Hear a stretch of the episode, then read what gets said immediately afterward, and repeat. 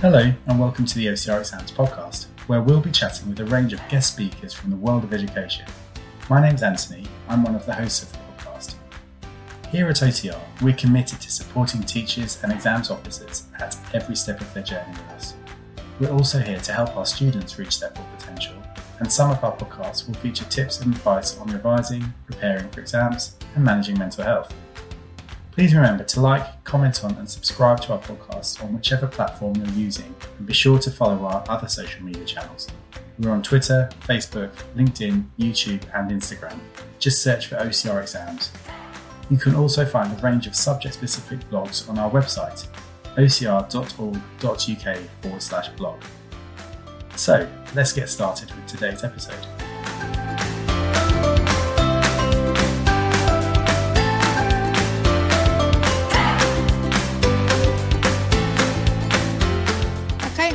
Everyone, and welcome to this episode of the OCR podcast. My name is Rebecca Simcox, and I'm the subject advisor for health and social care and child development here at OCR.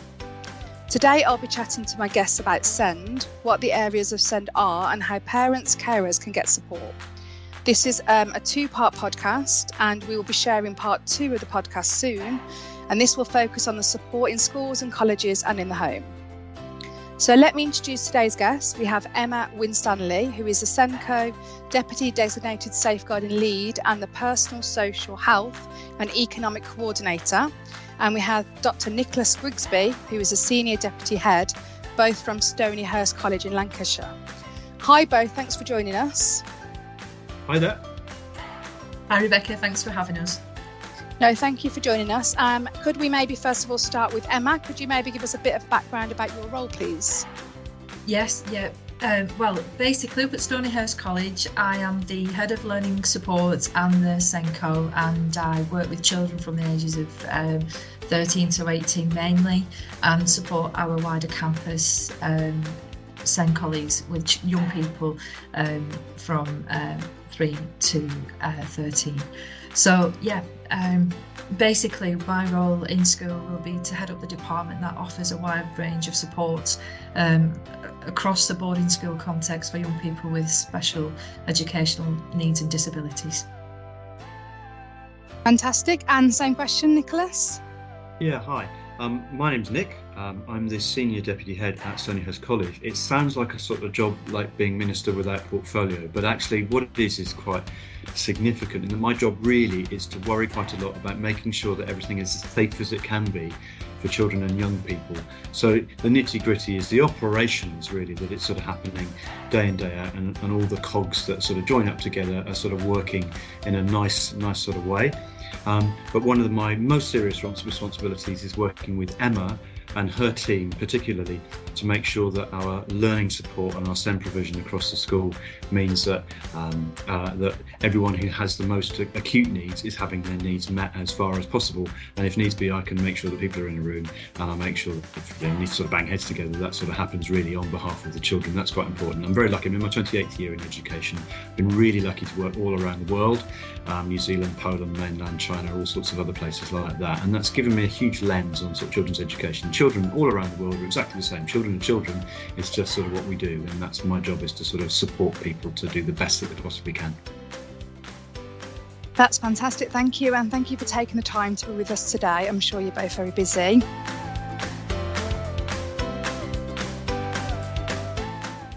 Um, okay, so first of all, I think the first question for our listeners would be um, what are the key areas of SEND? So yeah, if I come in on, on, that, yeah, we obviously support the SEND Code of Practice, um, and we work really to to four broader categories of need. So basically, yeah, if I just kind of talk through through what uh, the understanding of these areas uh, include the the categories mainly uh, the four categories first being communication and interaction um, needs for for young people. And that is linked to young people perhaps with speech language communication difficulties or those who may have difficulties communicating with others and again, you know, this kind of area overlaps, and we probably will touch on this a little bit more uh, during the session, but um, this can include uh, difficulties linked to ASD, um, autism, and basically communication and interaction difficulties that um, uh, impair social interaction, language, um, communication, and imagination in some respects. Further to this, um, again, this is mainly the context in which we work, uh, the cognition and learning category of need. Um, is often the, the, the largest area of need in a school, but that is in terms of supporting young people with learning difficulties um, that are a result of when young people learn at a slower pace than others. And much of this includes um, issues such as specific learning difficulties, um, dyslexia, dyscalculia, but again, it can be more broader in terms of the moderate and more severe learning difficulties associated with um, again, complex learning difficulties and cognition um, and processing. Um, I'm sure, again, in terms of, of the the other areas of, of, of, need within the code of practice, I mean, categorising social, emotional, mental health difficulties. I'm sure people on the on the call this morning will understand this has become a a huge focus.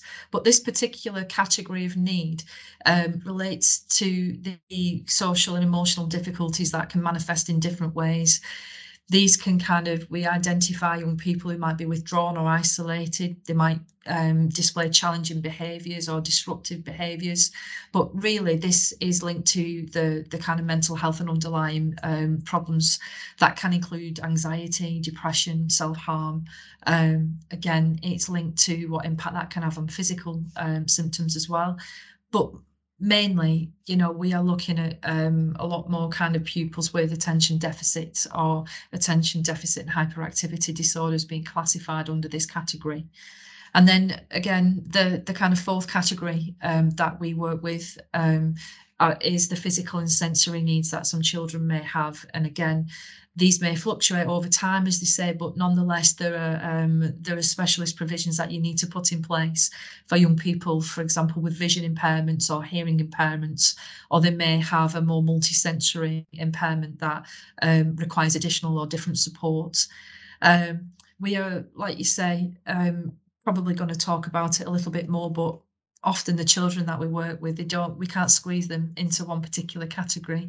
And um, they they they do have co-occurring difficulties that um, require uh, you know different types of support. But they are the four kind of types of SEND that you know teachers and, and parents will be um, kind of signpost to Thank you. Um, and I think you mentioned quite a few different types of SEN there.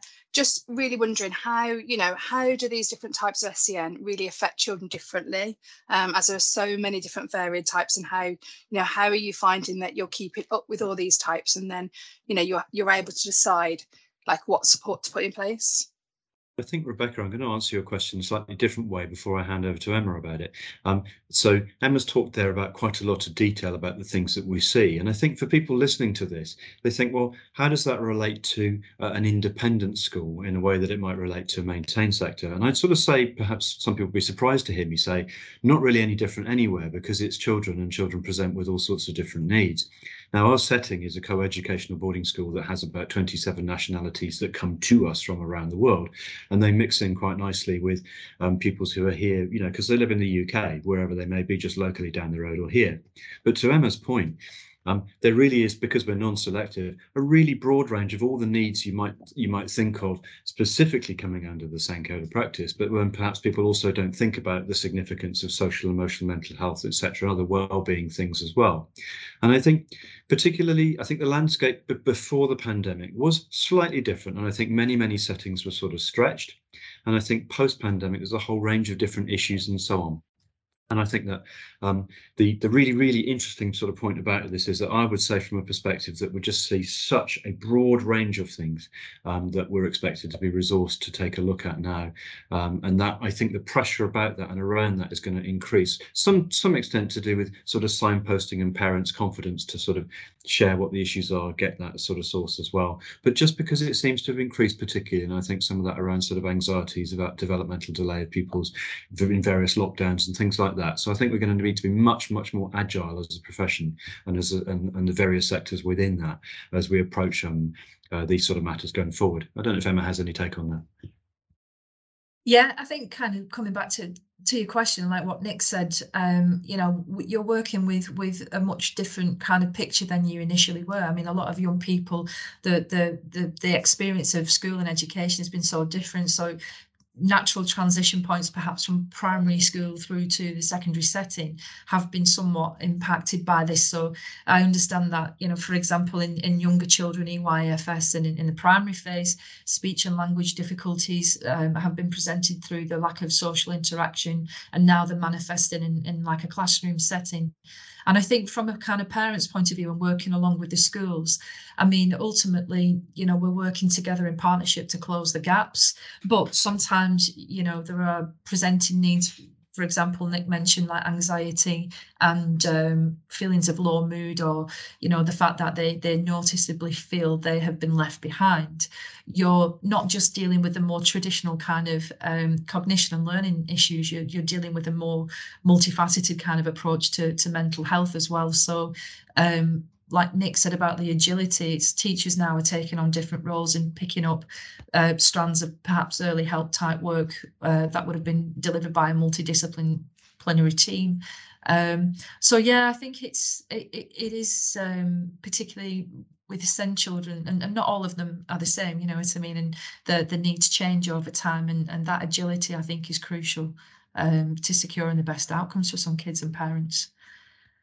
Thank you. And you mentioned that teachers are picking up, you know, different things now than maybe what they were before. So how would you prepare your teachers for that? Are they given any specific training or, you know, um, inset? there is some really fantastic uh, work taking place, I think, to support um, teachers in educational settings. Um, we work with charities such as um, ADHD Northwest to look at targeting support for children and young people who may be um, exhibiting challenging behaviour in a classroom setting as a result of um, a, a neurodiverse need. And I think schools are, are working much more to acknowledge the, the, the kind of preventative model, so kind of intervening at a, a low level. Teachers' CPD programs, for example, our, our INSET program um, as a standing item is at the beginning of every term is refocus people's attention on inclusion and, and um, SEN and how we support, you know, in the classroom, because at, the end of the day, you know, um, our teachers sometimes see children more than the parents do, and they spend a great deal of their time in a classroom setting, which would mean that you know developing relationship with people, consistency, you know, and um, developing progress is, really important. So I know that um, again in in other settings and in other schools, um, there is a, a, a, larger dedication of time to to support teachers with the varying needs. Um, we do a lot of work around uh, low mood, how anxiety can manifest. Um, and obviously within within a pastoral kind of context in a boarding school setting um, we try to have a more seamless approach because you know like I, I notice it's important to recognize SEND doesn't switch off at five o'clock. So our young people with additional needs who live with us in the evenings and weekends um, require that enhanced support very specialist support so yeah, I think like you say, we working with um, specialists who can and share knowledge and give us kind of tried and tested strategies. It provides a degree of reassurance um, and consistency for staff. And it, again, like Nick being a senior senior leader on the call here, um, that dedication to to to you know working with this agenda at a management level is often the key to success. Yeah, I think Emma raises a really good point there about sort of signaling that you do have a senior leader, somebody in SLT actually on the call here talking about special educational needs in school settings. And I would probably quite controversially say that that that is not often the case universally, regardless of whether you're talking independent or maintained.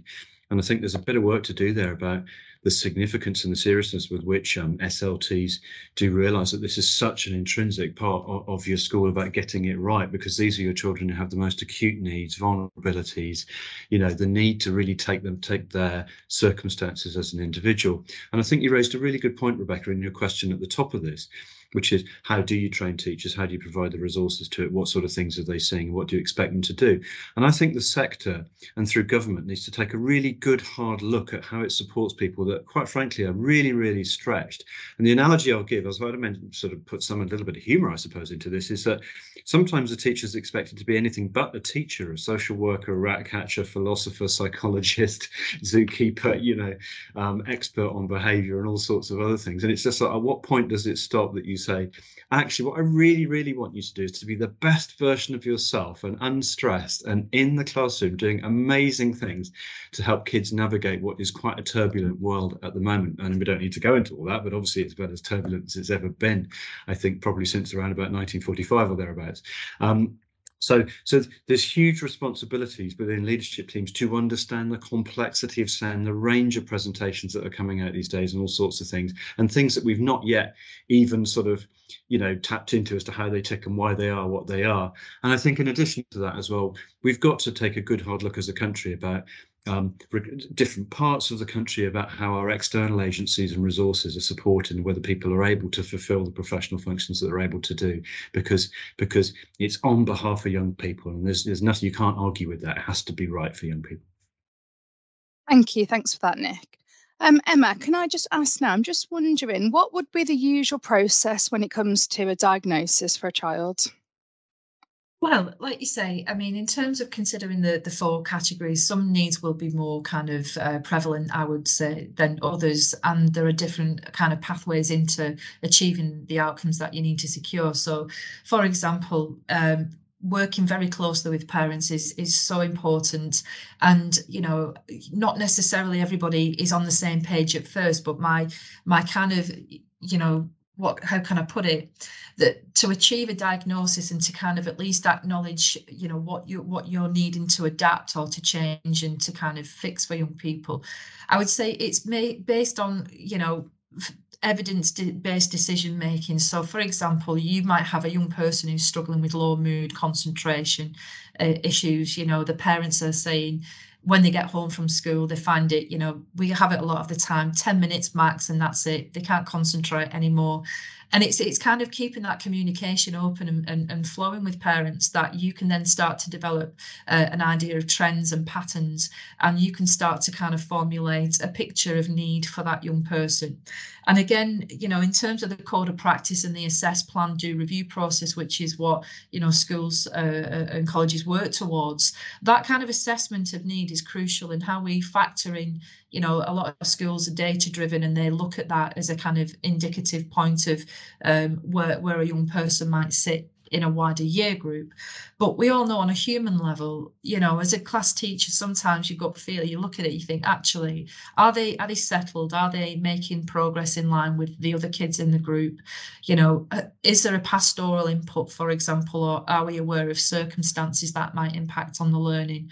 and you start to kind of build up this picture of need and then you go through you think right actually i need to make a change now the, the kind of process i always say you know it, it's often slow for some parents who have really struggled with young people and teachers who perhaps have got you know p- particularly challenging young people in their, their sets However, I think it's really important that we don't kind of jump the gun too much and we don't start saying, well, actually, we think you're a child. And we, you know, as amateur psychologists, start making and profiling young people. It's very easy to do. And I often have conversations that are very, you know, what can I say, challenging in the sense that people flippantly throw in terminology or, you know, you know, they're a bit on the spectrum or, you know, that young person, he, he can't concentrate. he's, he's got, have you got ADHD? And without the knowledge and education around actually those conditions, it can be quite debilitating and they are very kind of um, difficult for people to live with.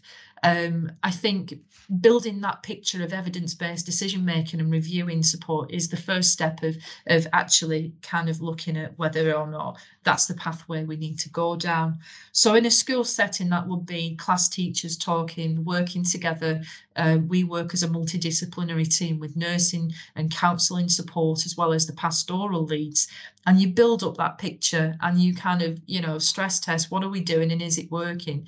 And then again, bringing the parents alongside with you you know what do we need to change together in order to perhaps overcome this barrier um, or circumnavigate it?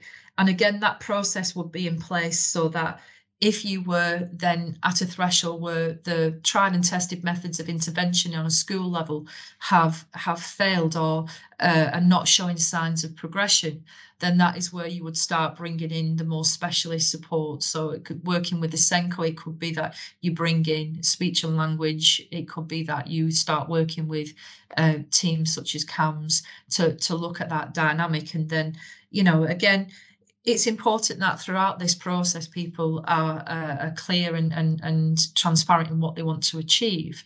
But ultimately you know we've had it where it's been quite cathartic for a young person or particularly a parent to actually said you know what?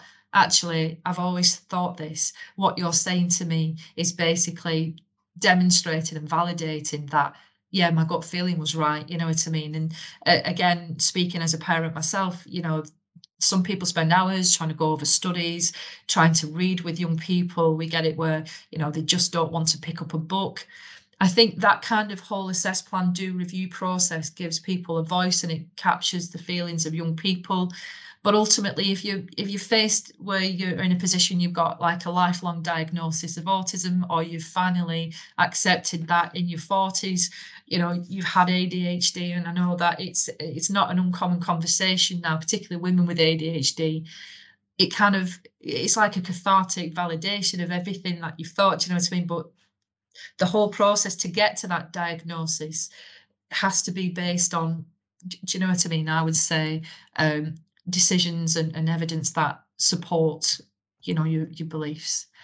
Complex and different pathways i guess for different kind of outcomes but um, it's important that schools recognize the responsibilities at each stage of this um, and, and keep parents again parents know the kids better than we do and um, you know it, it is a real partnership. Okay thank you. Um the next question is What is an EHCP? What happens if a child has an EHCP? How can it help to support that child? Yeah, well, as part of this process, again through the identification and diagnosis stage, um, SENCOs will talk about whether or not it's appropriate and other healthcare professionals perhaps or other agencies talking about the educational health and care uh, plan uh, for a young person. So essentially what this does is is bring together a document that will outline um, the, the, the identified special educational needs, support and interventions that are necessary to ensure that a young person achieves their outcomes. Now, again, this is basically, you know, a document that is a legal document in the sense that it holds to account local authority provision, um, school level provision, and the input of medical services where, where it's appropriate to ensure that basically um, the, the young person, you know, from 0 to 25 can kind of work throughout this um, process of having their needs met in order to give them the best possible chances. So, in terms of having that within a school setting, what we would do is make sure that obviously working together with other professionals, um, we review the type of support, the the frequency, and that that is captured in this document. And for some parents, uh, you know, it can be quite a challenge, and, and it can be a challenge to to kind of make sure that other professionals have the views that are shared. And I guess when we do have the EHCP, um, and again, it, it's a parent's and young person's right to, to request this assessment, that kind of document um, will basically support them throughout their educational journey when they move into college or when they want to move into education, uh, further educational work. Yeah, and Rebecca, I think Emma's put that very well. I would reflect on your question in a slightly different way again, slightly bigger picture, which is that you mentioned what is an EHCP and what does it actually mean? And I think that goes for lots and lots of things, particularly in the area of SEN, is that we're very jargon based. Education is quite jargon based, and you can break things down into lots of lots of um, sort of bunch of letters, basically. But does that actually mean that people understand and at what level? Does the kid understand what that is? Does the parents understand what that is? Does your specialists and your professionals in school? Probably most likely. What does that actually mean for a teacher? And I think if you take something like an education and healthcare plan and all the necessary things that go with it, what do we actually do either as management or as a SENCO in school to sort of support teachers to understand what that actually means for the child who has one, what that actually means for the parents and the pressures and the stresses and strains and all the rest of it, and then to sort of build that big picture in the teacher's mind as to what that actually might mean for the individual, the kid and the families and all the rest of it. And I think it's really, really important responsibilities of managers actually just to sometimes be less breathless and work out where you're going to find the time to walk alongside your teachers, to actually take the proper sufficient time to understand what jargon actually means, like education healthcare plan, what that actually means. If you start to sort of break it down and and you know all the different sort of working parts of that and the review stages the sheer volume of paperwork actually even the recognition of what it does to your SENCO or people in their team is the just how many hours in the week you're working on administration paperwork you don't often get the support through like a bespoke administrator somebody who understands what the bunch of letters means a bit like driving into wales you know it's like a whole bunch of letters all jumbled up and that's about what it actually means um, and i think that's really really important responsibilities and perhaps leadership can sort of take that on board sometimes Thank you both. And I think you mentioned there about parents. So um, I think it'd be really interesting to hear about if a parent is concerned about their child and they think they might have some needs, like what do you think the first thing is that they should do? I think um, in terms of this, I mean, again, you, you go with your gut instinct. You know what I mean. You you you are often presented with a picture of what uh, a, a, a, professional teacher might think uh, your your child is like, and you're looking at it, you think actually that doesn't quite add up. And basically, I would say if if there's any reason that you would think that your your child has got a, a, a special educational need, it's really fundamental that you know you have the the the the ear of your school particularly because they spend a, great deal of time and also they are great advocates for young people to kind of give them the opportunity to to to to see themselves and to understand you know their profile. I think the parents um, need to kind of be reassured that again um, schools have the the school offer in place. So they have um, published documentation that you can see on the website to, to capture the the the provision that they're offering you would look at that and you think actually you know i'm at this particular point and i believe my young person you know or my child has got a special educational need. I would look at that and look at well what can they do for my child? So ultimately you know we need to kind of understand um, by working with the sencos working with the teachers it depends on what part of your journey you're at. I mean hopefully i mean i'm an english teacher and you know you want to make sure the foundations of um, support are in place before you perhaps hit a threshold where a diagnosis or an, the identification of a special need is actually the the point that you're at. There's a lot of effective work that can be done at a school level that can kind of you know um, be supportive some sometimes preventative. Um, you don't want to be kind of i was going to say identification can be an issue. Some things can mask as other things you know what i mean before you start unpicking it. But the parents really in working together to to support SEND pupils if they do feel that's the case it's a case of having that transparent conversation. Now again coming back to my earlier point about how SEND can be co-occurring um, you may have a young person dyslexic profile who can just keep going and keep going, but actually they're like a pressure cooker. So the, the pressure and the unmet need potentially can manifest in a different way, such as challenging behavior, or it could manifest in low mood or, or something similar.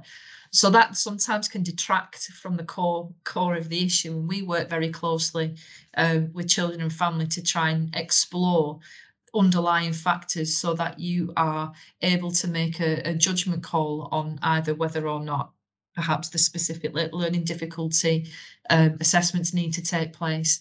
Um, and yeah, um, sorry, Nick, yeah, you want to come in?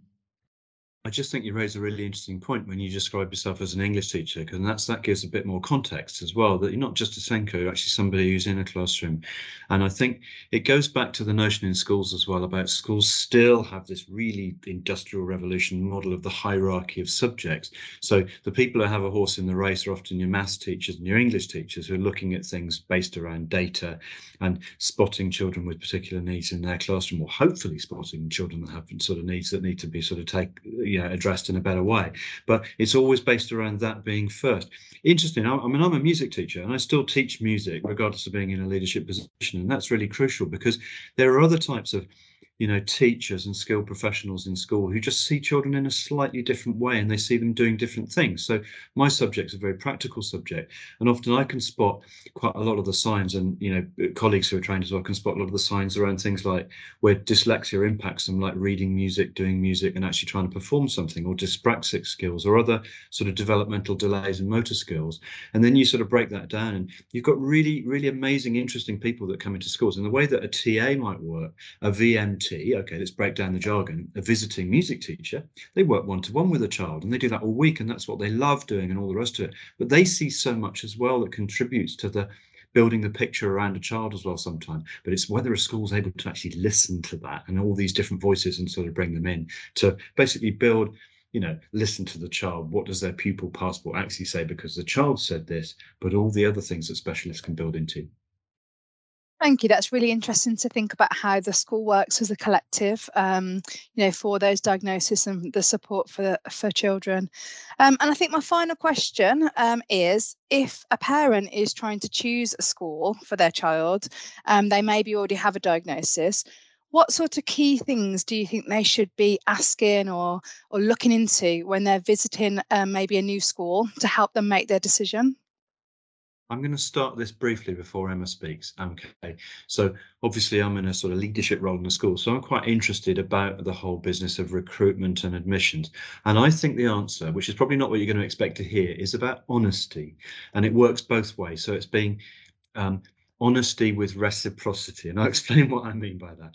It means that when you're coming as a parent or a family or somebody caring for a child and you want to take a look at the school, is just really take the time and in a hurried way to look at everything that you need to do and to speak to people and get the sense of whether the, the school's being honest. And obviously, we're a school which, to some extent, is a business because we're an independent setting and people pay fees to come here. We're non selective, let's be really clear about that. But you want to mean that the school's honest, not just taking the child on without saying, honestly, we can meet the needs of the child and we are resourced to do that. Or if we're not resourced to do that, we'll look at the profile of the child and the family and say, okay, we think we can invest in resourcing that and looking at it and doing it. And I think equally, my plea is sometimes as well to families is that sometimes families keep things a little bit buried. And it's because they're nervous to share with the school. They think that we'll basically put our hand up, show them the door and say, no, no, no, it's not happening. We're not, we're not taking the child. Very rarely is that the case, but we just want to be satisfied that we can meet the needs. So I say be honest as a family and say, the more that we know in advance, the more you can prepare, plan, resource, budget, all the rest of it. It's not total pie in the sky because I know some schools are under massive pressures to do that and they just don't have the resource. But honesty is really important. I don't know if any, how Emma would add to that.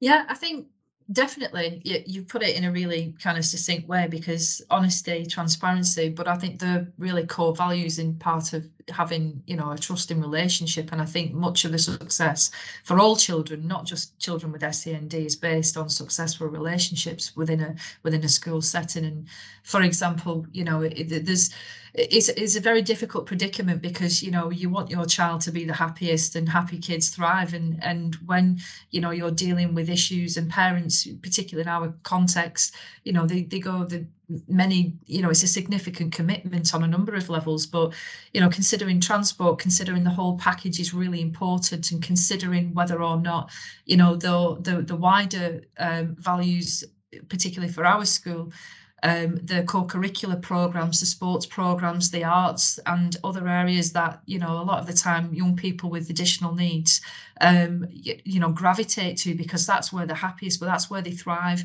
and the the true kind of potential comes comes forward. I think it's important that parents um, kind of outline expectations as well and just explain you know in some cases that you know we, we have it where you know a lot of the time yes they have to jump through the hoops of examinations and you know we're quite fortunate that we have a lot of support in order to adapt pathways and look at you know the right model of, of education for, for our young people. But ultimately yeah i think it's um it's really important to, for parents to just kind of you know uh, be at peace with the fact that they may not achieve X, but you know they'll be so happy and they will thrive to achieve Y, and and perhaps find themselves in in in the school setting. It's often the place where they you know they they they come into their own. They they make friendships. They develop you know they they kind of acknowledge what they want to do career wise and i think finding a school that you know kind of ticks every box is is pretty difficult. But i would say that the realistic kind of um you know, finding a school, it's what makes your kid thrive as best as they can, be as happy as they can, I would say. It sounds a bit old fashioned, a bit romantic, and all the rest of it, but it's true. And, you know, we know that, again, we talked about parents, you know, SEND doesn't switch off at half past three. When they come home, you want to know that the homework, they have support for that if they need it.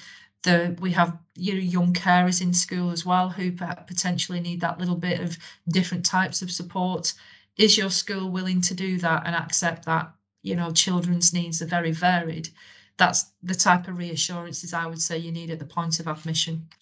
Yeah, and I would agree with what Emma said there. Actually, she raises loads of really interesting points about that, about the relationships that we need with people coming in. From my point of view, I'm really conscious as well that people listening to this cast as well, um, they might think I have sort of coming from an independent sort of setting, you know, a private school, is that we look through sort of rosy tinted spectacles a little bit as to about what the needs of people coming in are, what we can do about that. And I'm really conscious that in some settings, so in the maintained sector, you might not get much of a choice about a child that is placed in your school that has particular vulnerabilities or behavioural issues or other things about them that makes them much more in need.